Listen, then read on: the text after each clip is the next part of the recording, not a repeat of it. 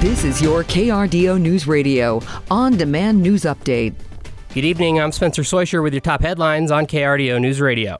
An automatic recount is guaranteed in the Colorado District 3 race for the U.S. House of Representatives. Still, Democratic challenger Adam Frisch says he is conceding to incumbent Republican Rep. Lauren Boebert. Frisch says he had a brief but cordial call with the Congresswoman yesterday. Despite being a nine point underdog, he says he's happy about the message it sent to his opponent in the polls. Meanwhile, after the close race, Boebert told KRDO about how she may change her approach moving forward. She says she thinks the temperature in Washington, D.C. needs to, quote, be taken down a notch and thinks a Republican majority in the House will do just that. Pueblo Mayor Nick Gradisar will seek re-election. Gradisar tells us he has not made a formal announcement yet, but plans to do so early next year. The Democrat has been Pueblo's mayor since 2019. Meanwhile, Pueblo City Council President Heather Graham announced she would run for mayor Thursday night in front of her supporters. A Colorado Springs man is now facing charges related to child pornography. Matthew Sharp is charged with felony sexual exploitation of a child. According to court documents, he was arrested Thursday after being the subject of a search warrant in October, according to the Internet Crimes Against Children unit within the Colorado Springs Police Department. Sharp was allegedly uploading child pornography via an email address. Colorado Parks and Wildlife are issuing a warning to the public as we enter the rut season.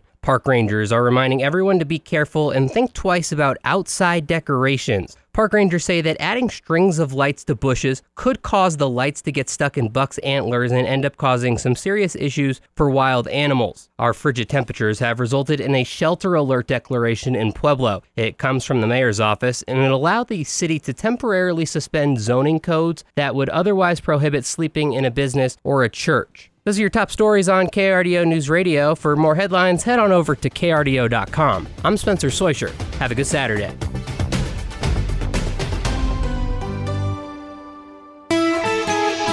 That gradual warming trend is finally upon us. We do get chilly once again overnight and for those early morning hours, 50s making a return as those highs to end this weekend 52 over in Indian Springs, 55 in Pueblo. Dry, plenty of sunshine. This trend really does carry into that work week through Thanksgiving, where we are anticipating again seasonal temperatures, dry conditions. Just going to keep an eye on some gusty winds. From the Storm Tracker 13 Weather Center, I'm meteorologist Joe Rook.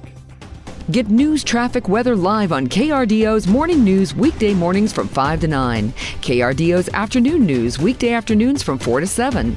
On KRDO News Radio or anytime at krdo.com.